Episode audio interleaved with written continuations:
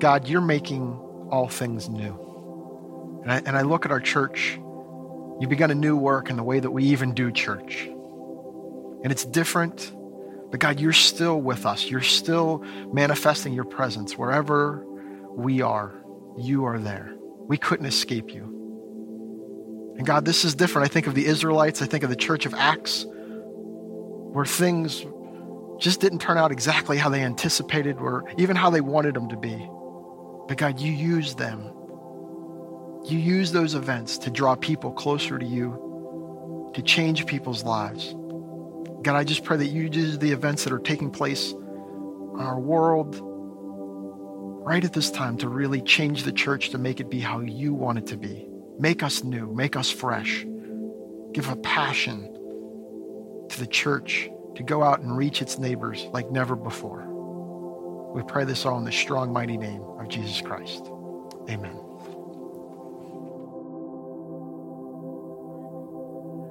Thanks again for joining us today. You may be joining us at 9 o'clock on Sunday morning. It could be 9 o'clock on Sunday night, could be Monday. I'm just delighted that you're joining us. I want you to know, obviously, that there are a lot of people doing it every week, naturally, because the only online format, but there are a lot of people that I've heard from who are calling somebody else in another state or another area to say, I'm not sure if you're having a service or if you folks have one available to you, but this is our website. We love to have you tune in. And we keep having more and more people from other places who aren't necessarily a part of our church family who are watching our services as well. So we're just honored that you're here, delighted that you're a part of our family here. Obviously, I want to remind you to go to butlercac.org. Our website gives you all the resources, up to date information. I'd love for you to stay with us just for a few moments after the closing prayer this morning. Our youth pastor, Evan Miranda, is going to share some information so that it will also give you all the details about where you can find some updated information, our blogs, and all of those things that we're sharing. Now, if you've been a part of our series in the last few weeks, we're finishing up a journey that we've been on in 2 Peter chapter 1 verses 1 to 11. Peter's trying to prepare this brand new group of believers for the uncertainties of life. One of the reasons that I felt it was so important for us to stay in this series because we're living in a context of time where everything seems uncertain. All the things that we thought we knew or could know or would happen or maybe would happen now has happened in ways we could have never predicted. Peter is writing to a group of people living in that uncertainty of life. And he gives them some incredible information over the last couple of weeks. So go back to our website. Every sermon in this series is on that. Do you remember what it was like raising children? Some of you are still in that stage, some of you are glad you're out of it. When almost everything you told them, they ask you why. Why can't I stay up tonight? Why can't I watch that movie? Why can't I watch that television show? Why can't I have an iPhone? Why do I have to eat all my veggies? Why can't I stay up late like my friends do? Those are legitimate questions. They are important to them. They may not seem that important to us, but to a child, they're pretty important questions. And none of them deserve the answer because I said so. They want an answer. Peter, in these first few verses of this section of scripture, has been giving them a lot of reasons, things they need to do. And then, kind of like a spiritual father, he goes into this mode of, I want to tell you why. I want to tell you why it's so important to commit your faith to Christ. I want to tell you why it's so important that you grow in your faith. I want to tell you why it's so important that you add these things to your journey. You and I need to remember when Peter's writing this, he's not writing to a large church, a church of millions or thousands around the globe. He's writing a letter. He's writing about his relationship with Jesus and what he found was so important, and he's sending it out. And most of the people that are hearing his words are in a home. Not a lot of churches around that they're attending. A lot of them are in small house churches. A lot of them are in their homes and they're hearing this kind of incredible advice on this brand new journey called Christianity in extremely uncertain times. Couldn't even imagine that Peter is writing 2,000 years ago to us. Here we are in 2020, and most of us are in our homes. Listening to these words of advice, trying to understand how do they apply to me, and I think they're incredibly applicable to where we are in life. Peter's been telling them the what's. He's been saying this is what God has promised everything you need for life and godliness in verse 3. The opportunity to participate in the nature of God. In verse 5, he goes on to tell us what we need to do make every effort. We've been saved by grace, not by works. But after salvation, after we take that journey of committing our lives to Jesus, we're told by Peter and Paul both work out our salvation, grow in our faith, practice discipline, take responsibility for our spiritual development. Don't blame other people for our lack of maturity. And then in this section of scripture here in 2 Peter, he goes on to tell us what we need to do to add to our faith. He said, add goodness and knowledge and self control and perseverance, godliness, brotherly kindness and genuine love, all the things we talked about last week. You want a challenge in your spiritual life and growth? Work hard at these things because they will take work. They'll take a lot of work, but it's always worth the effort. And now in verse 8, he begins to tell them why. Why it's so important that we take advantage of everything God has provided for us and promised us, and why it's so important that we grow in our faith. Our purpose statement here at Community Alliance Church talks about coming to faith in Christ. That's the beginning. And then it talks about growing in wisdom. That's the journey. And then we talk about being intentional in relationships and service. Those are some of the results. In verses 5 to 7, Peter gives some great qualities in that growing process. And now in verse 8, he begins to tell them why. Second Peter, I hope you have a Bible at home somewhere. You've opened it up. You're looking in the word, Second Peter chapter 1, verse 8. For if you possess these qualities, everything he said, and then some, in increasing measure, which means it's constantly growing, all of that will keep you from being ineffective and unproductive in your knowledge of our Lord Jesus Christ. If anyone doesn't do them, they're nearsighted and blind. They've forgotten that they've been cleansed from their past sins. Therefore, be all the more eager to make your calling and election sure. So if you do these things, you will never fall and you will receive a rich welcome into the eternal kingdom of our Lord and Savior Jesus Christ. I'm always going to remind you of those things.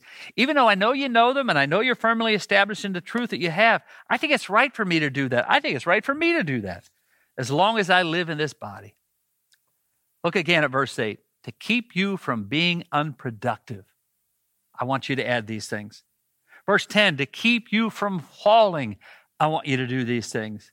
Verse 11, so that you finish well, I want you to do these things. You want to know what God expects of you and I? Here it is. With every amount of love and tenderness that you can imagine, you have to see God saying it that way.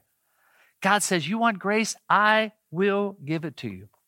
You want love? I'll pour it out to you. You want forgiveness? You have it.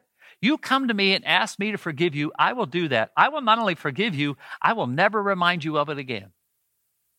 I'll cast it as far away as the east is from the west. I will never, ever bring it up to you again. You want a future? You've got it. I've got one that no eye has ever seen, no mind can even imagine what I have prepared for you. You want heaven? What is in store for you will blow you away. God says you're forgiven. You and I have a brand new start. The slate is wiped clean. But in order to stay on track and get there when life is over, there are some things that you've got to do. Stay the course. Don't give up. Don't give in. Don't quit. There's not a parent alive who doesn't want to see their children grow up, who doesn't want to see them mature, who doesn't want to see them become everything they were designed to become. So does Peter, a spiritual father. So does Paul, the spiritual father in the New Testament. So does the God of the universe who calls us who embrace him as Savior, sons and daughters. He wants us to mature in the faith. And here, in this case, we have some of the pieces of the why it's so important that we do all of this. Verse 8 if you possess these things, it'll keep you from being unproductive, but if you don't, you are nearsighted. He uses that phrase, nearsighted and blind, usually means short sighted. It essentially says you're just not looking down the road far enough. You're not able to see what's ahead. Every moral failure is committed by someone who either failed to see the consequences of their actions or they didn't care. Peter reminds them of where they've come from at the end of verse 9. If you don't do these things, you've forgotten that you've been cleansed from your past sins. When you and I come to faith in Christ, we walk away from our past. We turn away. It's what the word repent means. I was doing my own thing, walking my own path. And when I come to faith in God, I walk away from that and I walk toward Him. I make a declaration I'm not going back there. I've decided to follow Jesus. I'm not going back. I'm not going to do what I used to do. I'm going to continue to walk this way. Peter now infers that if you don't keep the promises, if you don't stay on course, if you don't embrace these things, if you don't act on these things, somehow you've forgotten about your commitment to Him to begin with. Almost every marriage I know goes through some difficult times. And every once in a while, I have someone say to me, I feel like giving up. I'm not sure if I want to go on.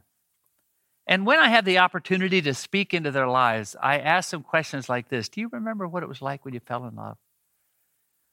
Do you remember what it was like when you first got married? Do you remember what it was like when you stood before someone and they ask you, You're going to stay together no matter what, for better, for worse, for richer, for poor, in sickness and in health? And you said, Yeah, I, I will do that. I will do that. Do you now not remember that? Do you want to quit? Remember what you said you would do? This is the worst. But you promised you'd stay together now. Work hard at doing what you need to do. When we come to faith in Christ and things get tough, or sin comes our way and tempts us, or maybe even if we get lazy in our spiritual disciplines, we got to ask ourselves Did I really mean it when I committed my life to Jesus? when I embraced him as Savior, when I gave my life over to him. In verse 10, he goes on. And he basically says our lifestyle and our growth will verify our commitment to Christ. And it will not only verify our commitment to Christ as we continue to grow, it'll keep us steady, secure, and solid, even when we're on a very uncertain path. And believe me, we're on one now. I don't know if you've ever seen a horse out in the western Colorado, Montana area that's going up a mountain. They're usually going on switchbacks, back and forth. They can't go this way, so they go back and forth to get to the top. Remember, it was like the first time I went to Colorado, and I had the dream of a lifetime to get on a horse with some great friends and work our way up a mountain. And it was switchbacks back and forth. If you look down over the edge, you knew beyond the shadow of a doubt you did not want to fall, and you did not want that horse to stumble and fall. Because you wouldn't fall just a foot or two, you would fall hundreds of feet, most likely to your death. Look at the promises of God here in verse 10. If you do these things, everything he's been saying up to this point, commit our lives to Christ, grow in our faith, continue to add these things, you will never fall.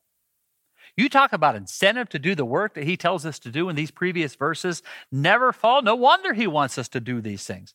Now, notice it doesn't ever say never fail, never sin, or never stumble. James is honest enough to say we all stumble. We all do. Peter said never fail, referring to falling off the path that leads to our final destination. Now, that is a promise. You talk about the promises of God, that's incredible. That horse that's on that path may stumble, but you don't want them to fall. So often in Scripture, though, you got to remember that every promise has a condition, and the condition here is if you do these things, you will never fall. If we're honest, we usually trip up or stumble when we're not paying attention to where we're going. It's like texting and walking. You're either going to run into somebody, you're going to bump into somebody. I do it. You're maybe just looking at a text or looking at something on your phone, not necessarily texting back and forth, but almost every single time you act like there's no one else around you, I've act like there's no one else around me, and I may stumble or fall. One of the reasons that Peter tells us to be very aware of the circumstance around us in the first chapter is we've got an enemy who's watching when we're not alert or paying attention as well. And he's going to take advantage of that and eventually destroy us if we're not careful. In Hebrews chapter 11, Paul said, You've got to understand there's a lot of people have gone through incredibly challenging times. I've been giving you, and our staff and our blogs have been giving you a, a lot of different information about some of the things that God is teaching us. One of the most amazing chapters in all of Scripture is Hebrews chapter 11. You want some study this week? Read Hebrews chapter 11. And it will remind you that a lot of people before us have gone through unbelievably difficult times. That's why I said we've got to remember there's other people who've gone through some really deep waters. So, in light of that, we've got to make sure that we do everything we can to throw off the things that are going to keep us from walking this path all the way to the end. Run with everything we have, get rid of all the junk that holds us back, run with perseverance, which means I stay the course. I got to fix my eyes on Jesus, not on my circumstances, not on my uncertainty, not on my fears, but on Jesus, who was the perfecter, the beginner, the author of our faith, who will walk us through all the way to the end. And then look at what Peter does here in verse 11. And you and I will receive a rich welcome into the eternal kingdom of our Lord and Savior Jesus Christ.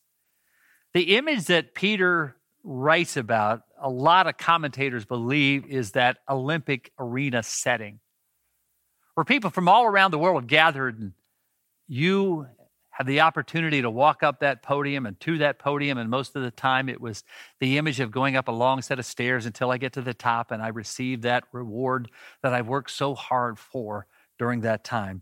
That's the image that Peter is trying to help us understand here. Now, he's contrasting two different philosophies of spirituality or spiritual truth. One is this I have to do this. Ah, I better read the Bible. I really should share my faith. I have to go to church. I better love people. I better be good. In other words, some people view God like Santa Claus. He knows when I've been bad or good, so be good for goodness sake. Instead of this, that Peter is trying to help us understand God, I just want to thank you for everything you've done for me. I get to be a part of your family. I get to be called when I embrace you as Savior, a son or a daughter of the living God. Thank you for your word. I can't wait to see what you're going to teach me. I've had a lot of time during these weeks to be in the Word, and it's amazing the things that you have written down in there I didn't know was there. Can't wait to find some new truth. After all the love you've shown me, how awesome it is that I get to share it with other people. Lord, it's been so exciting to get victory over the things that used to drag me down. I just want to thank you for that. Father, I can't believe that when this life is all over, I get to see you face to face. I get to see my loved ones who have gone on before me face to face. God, I want to stay on this journey so that when it's all said and done, I can hear you say, Welcome home. Well done, good and faithful servant. Come enjoy everything I have prepared for you. Think about the difference that makes in our motivation, our lifestyle, our view of God, and our spiritual pursuits. Instead of I have to, I should, I'm supposed to, I get to. It's amazing what God has done. I can't wait to see what the future holds. A few days ago, I happened to see somewhere on the internet or on Instagram a number of celebrities were singing the old song of John Lennon Imagine, John Lennon from the Beatles, supposedly as a way to maybe help people get through a tough time. The sad part is what they were saying about the song and the song itself. Imagine there's no heaven, imagine there's no religion. How could that ever bring anyone any comfort at all? When God clearly gives us a portrait of the future that is unbelievably solid and secure, and I know is there. I don't have to wish for heaven, hope there's a heaven, hope there is somewhere I go when I all said and done. I know there's a heaven. I know there's a future. I know there's a hope. And God gives it to us over and over and over again in His Word. You and I have good news. That's why all of the scripture is called good news, and you and I get to share that good news. One of the closest friends of Jesus was the Apostle John. He was there in that setting before Jesus went to the cross, and he heard Jesus, who knew they were kind of uncertain about the future, said, Look, I've got a peace that the world can't give. I've got a future that is amazing. I'm not going to be here personally. I'm going to leave and Go back, and I'm going to come back and get you and take you there. I'm going to prepare a place for you. And Thomas, one of those few disciples, said, Lord, how do we know the way and where are you going? And Jesus gave the answer to life in John 14, 6. He said, I'm the way, the truth, and the life. No one gets to God but through me. That same disciple had a glimpse of the future. And as only God could have it, he writes about it. He writes about it, especially in the book of Revelation. And near the end, he said, I heard sounds that I couldn't believe. Like the roar of a great multitude shouting, Hallelujah! Salvation and glory and power belong to our God. I heard what sounded like a great multitude, a rushing waters, a loud peals of thunder that were shouting, Hallelujah, for the Lord God Almighty reigns. Let us rejoice and be glad and give him glory. And then I saw it a new heaven and a new earth. First heaven, the first earth had passed away. I saw the holy city, New Jerusalem, from God coming down out of heaven. I heard a loud voice from the throne of God saying, Now the dwelling of God is with men, and he will be with us. They'll be his people, and God himself will be with them and be their God. He'll wipe away every tear from our eyes. No more death, no more mourning, no more crying, no more pain. In a world that's dealing with that every single day and sometimes every single hour, that is one of the most unbelievable promises of the future which is why I want to stay the course, which is why I want to stay faithful, which is why I want to add all this, which is why I want to stay consistent in my journey with God, which is why I want to hold on to Him with everything I've got in the middle of an extremely uncertain world. I want to hold on to Him. It's true. It's true. Write it down, he said. I am the Alpha and Omega, the beginning and the end. To anyone who is thirsty, I will give to drink without cost all of this he that overcomes, she that overcomes will inherit all of this. I will be their God and they will be my child. I can't wait for that day. I have no idea when it's going to be. None of us do. We all think we know. We all thought we knew. Now life is extremely uncertain and unpredictable. But everything in this book, everything in the Word of God is true. And I can't wait for that day when I see Him face to face and hear Him say, Well done.